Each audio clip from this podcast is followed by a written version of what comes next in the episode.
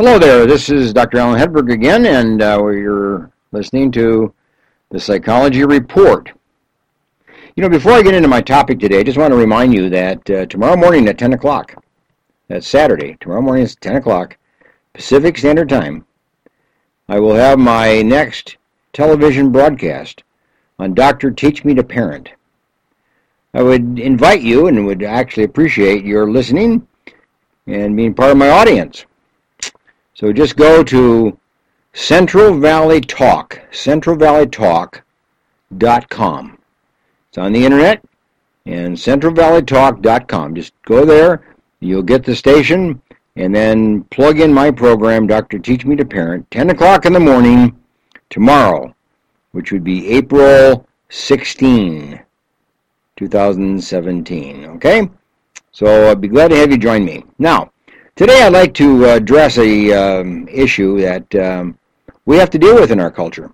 We have to deal with in our society and within our homes and in our own personal life. How do you get right thinking in a world that's gone wrong? How do you think right while living in a world that's gone wrong? You know, there's no doubt that our world is complex. The world is very much unraveling. The world is presenting so many options to people that it's not only confusing but frustrating and creates a sense of distress and a sense of anger and a sense of um, of aggressiveness as, as a reaction pattern to it all. So we're in a world that's gone wrong. And how do you get yourself online? How do you get yourself to live above it? Not to be swallowed up in it. Not to be part of the wrong, but to be part of the right and um, the right way of thinking. So, you know, a few years back, I gave a uh, noontime speech or an address to a Rotary Club. And uh, at the end of my speech, I uh, was given a little present, a little prize, if you will, or a little uh, way to recognize my speech and appreciate what I had done, the time that I had given to them. And um, it was like a little paperweight. And uh, the paperweight was just kind of a way of um, uh, putting on your desk and holding paper down in case they would blow away with the window breeze or the fan or whatever it might be. But on that paperweight, which is made of plastic, there were four principles. There were four ways of thinking. And it was called the Rotary Four-Way Test. Now, there's a long story to that particular uh, motto, if you will, uh, as part of the Rotary system. But um, it was a four-way test. How do you test your thinking? How do you test yourself? How do you put yourself on the line? When you want to think straight, you want to think right in a world that's gone wrong. Let me walk you through the four principles that were uh, given to me on that particular paperweight, and I still have it, still use it, many years later, this is the four-way test. If you're going to do something, if you're going to buy something, if you're going to go somewhere, if you're going to invest some money, if you're going to do something with a person, if you're going to take an invitation, you're going to uh, uh, invite somebody to do something with you, if you're going to enter into a new type of a contract or a new kind of a job or a new kind of investment or involvement of some kind, uh, going to build a new relationship, a new friendship, you know, whatever it might be. You're on the brink of doing something new or something different. You need to ask yourself four questions. Okay? Here are the four questions. Number one, is it the truth? Is it the truth?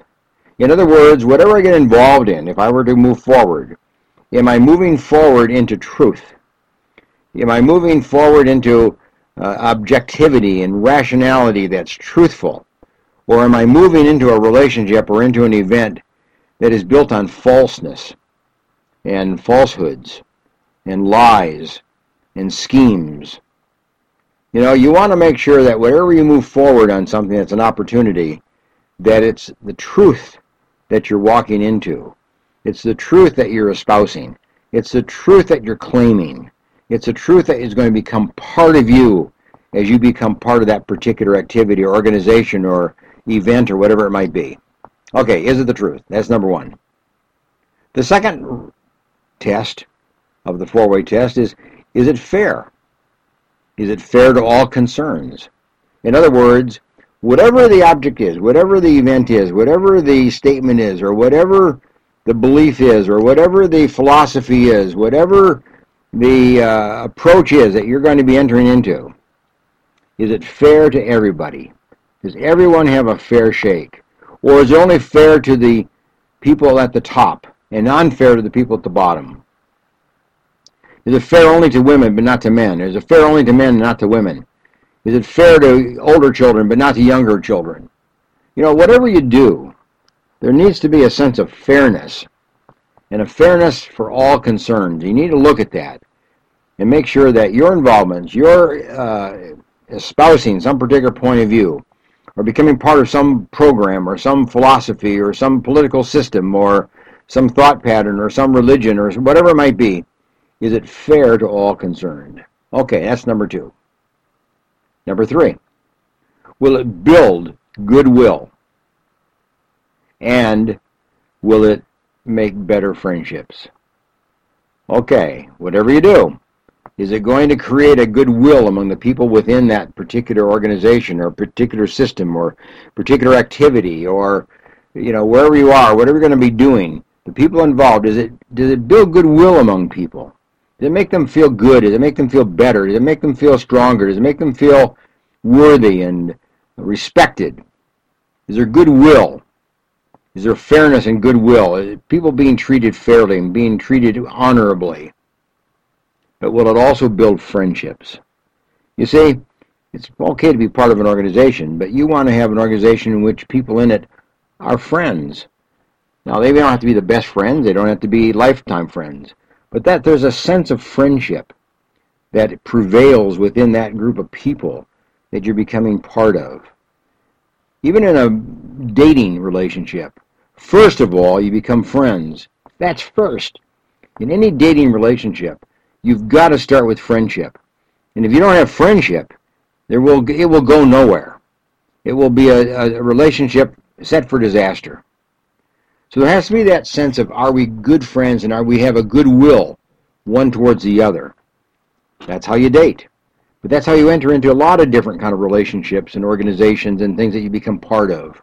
Make sure that all your relationships, all your activities, all your new involvements have that element of goodwill among each other and a issue of better friendships within.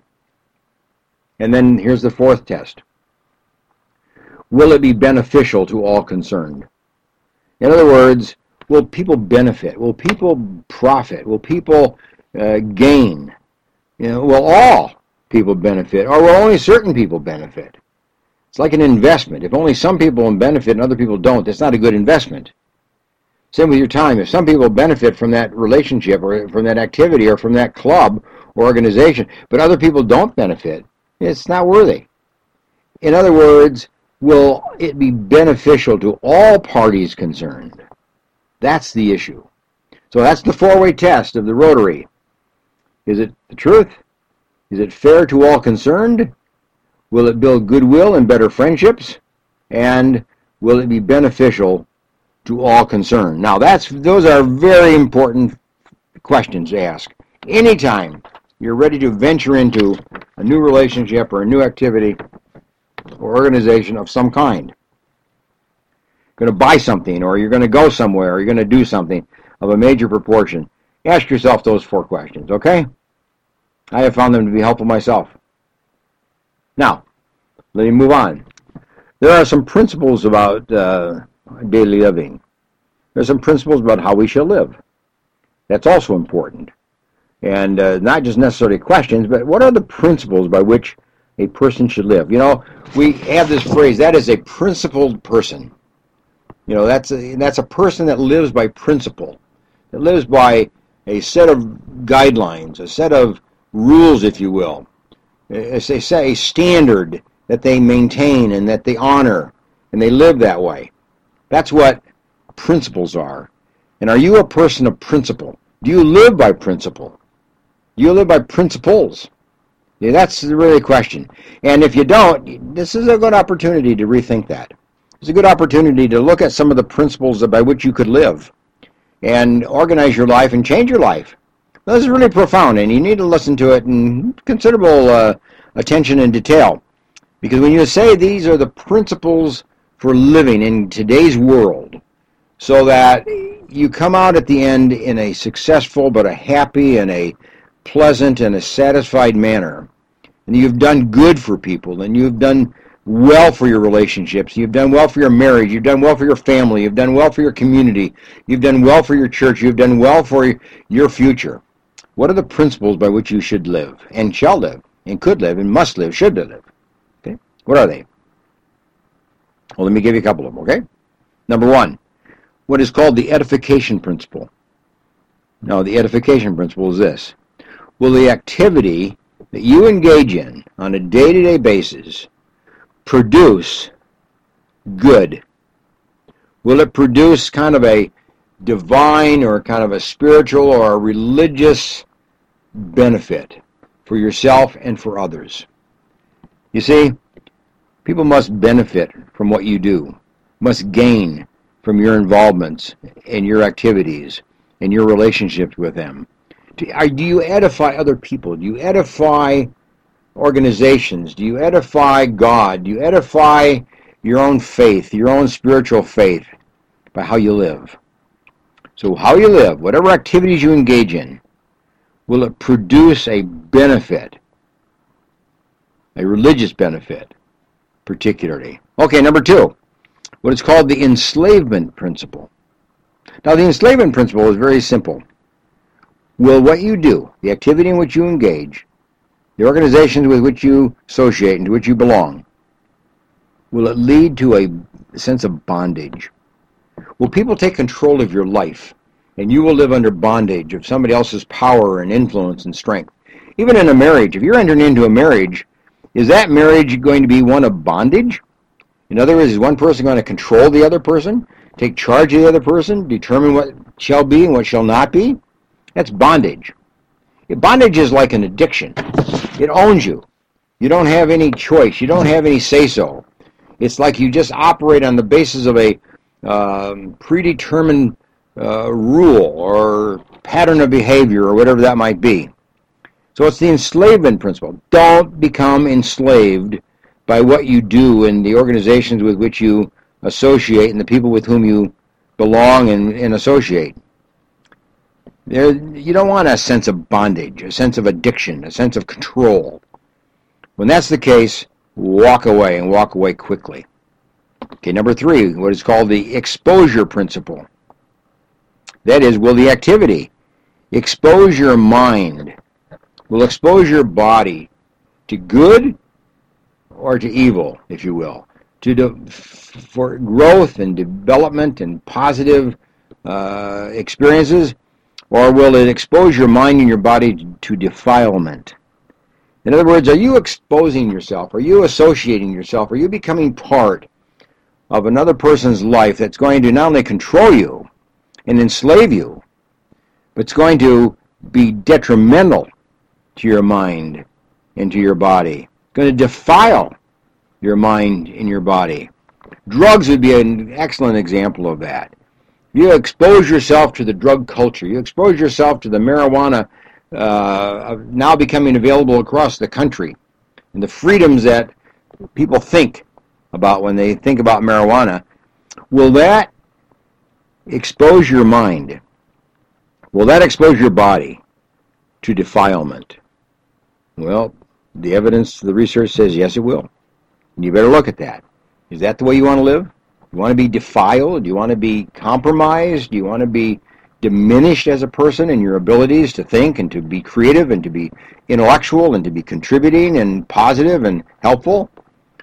Or you just want to be defiled by just being a victim and being one that is uh, put down and become a downcast, you know, so to speak. Okay, that's, that's number three. Now, what about number four? What is called the esteem principle. The esteem principle is will this activity or will these people benefit you? Or will it cause you to stumble? Will it cause you to fail? Will it cause you to be uh, inadequate? Will it cause you to be depressed? will it cause you to be more anxious and nervous than it should. In other words, whatever the activity, whatever the group of persons, people, and whatever the involvement you have, they should benefit you, but they should benefit all the other people as well, but not cause anybody to stumble. Causing somebody to stumble is just a matter of causing them to get into trouble of some kind, to get into a kind of a uh, uncomplimentary kind of behavior pattern that's going to backfire and going to work against them, you know, in the future. You want benefit from the things you do. You want to build up your own self-esteem. You want to build up your the esteem of other people. You want other people to think of you in a in a positive, respectful, honorable way. And you want to think of other people that are part of that same association in a respectful and honorable way. Not to stumble, but to be respectful and to be built up to be strengthened. Okay, that's number four. Number five is this, the religious principle. The religious principle in living as well. Will the activity in which you get yourself involved, will it cause the church to be looked upon negatively? Will it cause people who are religious to be diminished and to be looked upon in a very uncomplimentary manner? You see, whatever you do, whatever you are involved in, if it's anti-religious, it's probably something to be avoided. Now, you may not be a highly religious person yourself. On the other hand, you may be. But even if you're not, why would you want to be a part of an association that is anti-religious? Why would you want to take a religion, whether it's Catholic or whether it's the Protestant religion or it's the uh, Jewish or you know whatever it might be? Why would you want to take that approach and put that religion down and put that religion to a questionable uh, position in life.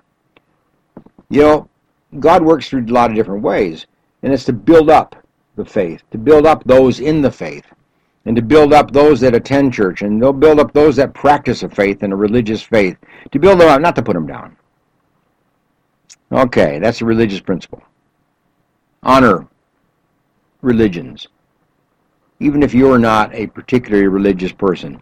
Religion is something to be honored and be sacred and to be seen as sacred and to be honorable in your relationships with those that associate with that particular religion. And now number six, the ethics principle. The ethics principle. Will the activity that you engage in, with the people with whom you associate, with the organization with which you become involved, Will it violate your personal conscience? Will it violate your thinking of what is right and what is wrong, what is good and what is bad, what is wholesome and what is detrimental? The ethics principle, even when nobody is looking. Doing what is right, even when you have options to do what is wrong. It's choosing the right thing to do, the honorable thing to do, the proper thing to do, the respected thing to do the expected thing to do. Do what is honorable in the sight of other people, in the sight of God, in the sight of, of your own self and those that associate with you. Be an ethical person. Be one that upholds goodness and rightness and properness in your decision making, in your choices, in your lifestyle. You know, don't take advantage of people. Don't take advantage of people who are weak. Don't take advantage of people who are poor. Don't take advantage of people who don't have very much and can argue, they, they're not as smart as you, or they don't have as much money as you, and they're more vulnerable, they're more weak, they're more subject to control. Pass that opportunity up. Honor those people rather than to take advantage of them. And then here's the last principle called the exaltation principle.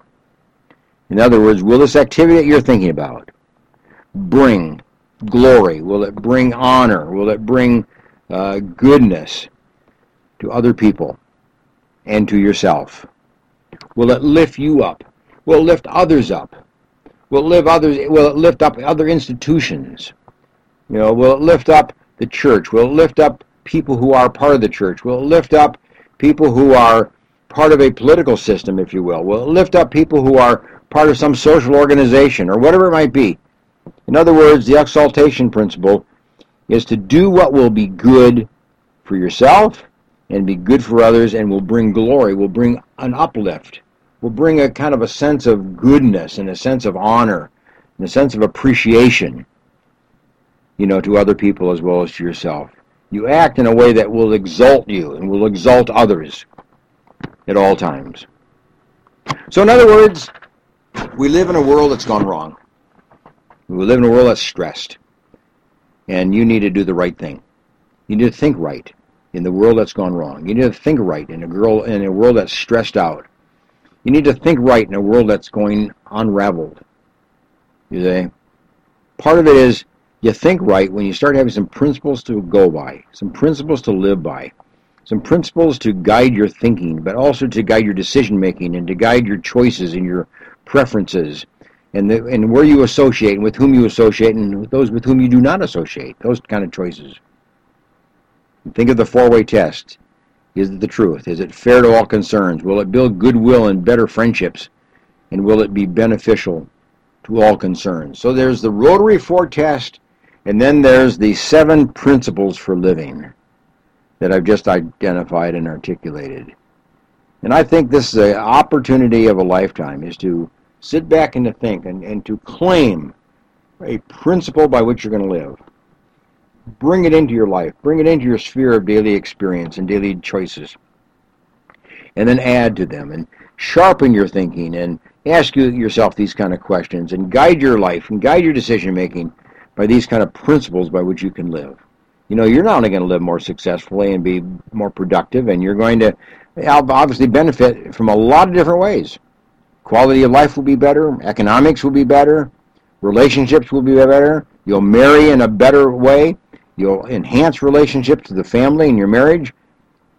It will just be better if you start living by principle than by whim or by just habit or the way that you were raised as a child by your parents who didn't have many any principles. They didn't think that way. You don't live according to what was. You live according to the way that it should be and shall be and could be. And that's living and thinking right in a world that's gone wrong. Hey, good to have you with me today. And uh, once again, let me just remind you tomorrow, April the 16th, 10 o'clock in the morning, Pacific Standard Time, I will do my next television show entitled Doctor Teach Me to Parent. So if you're a parent or you know a parent, tune in. We're going to talk about potholes that parents fall them into. We're going to talk about the phantom fathers among us. We're going to talk about rules in the home. So we got a full schedule.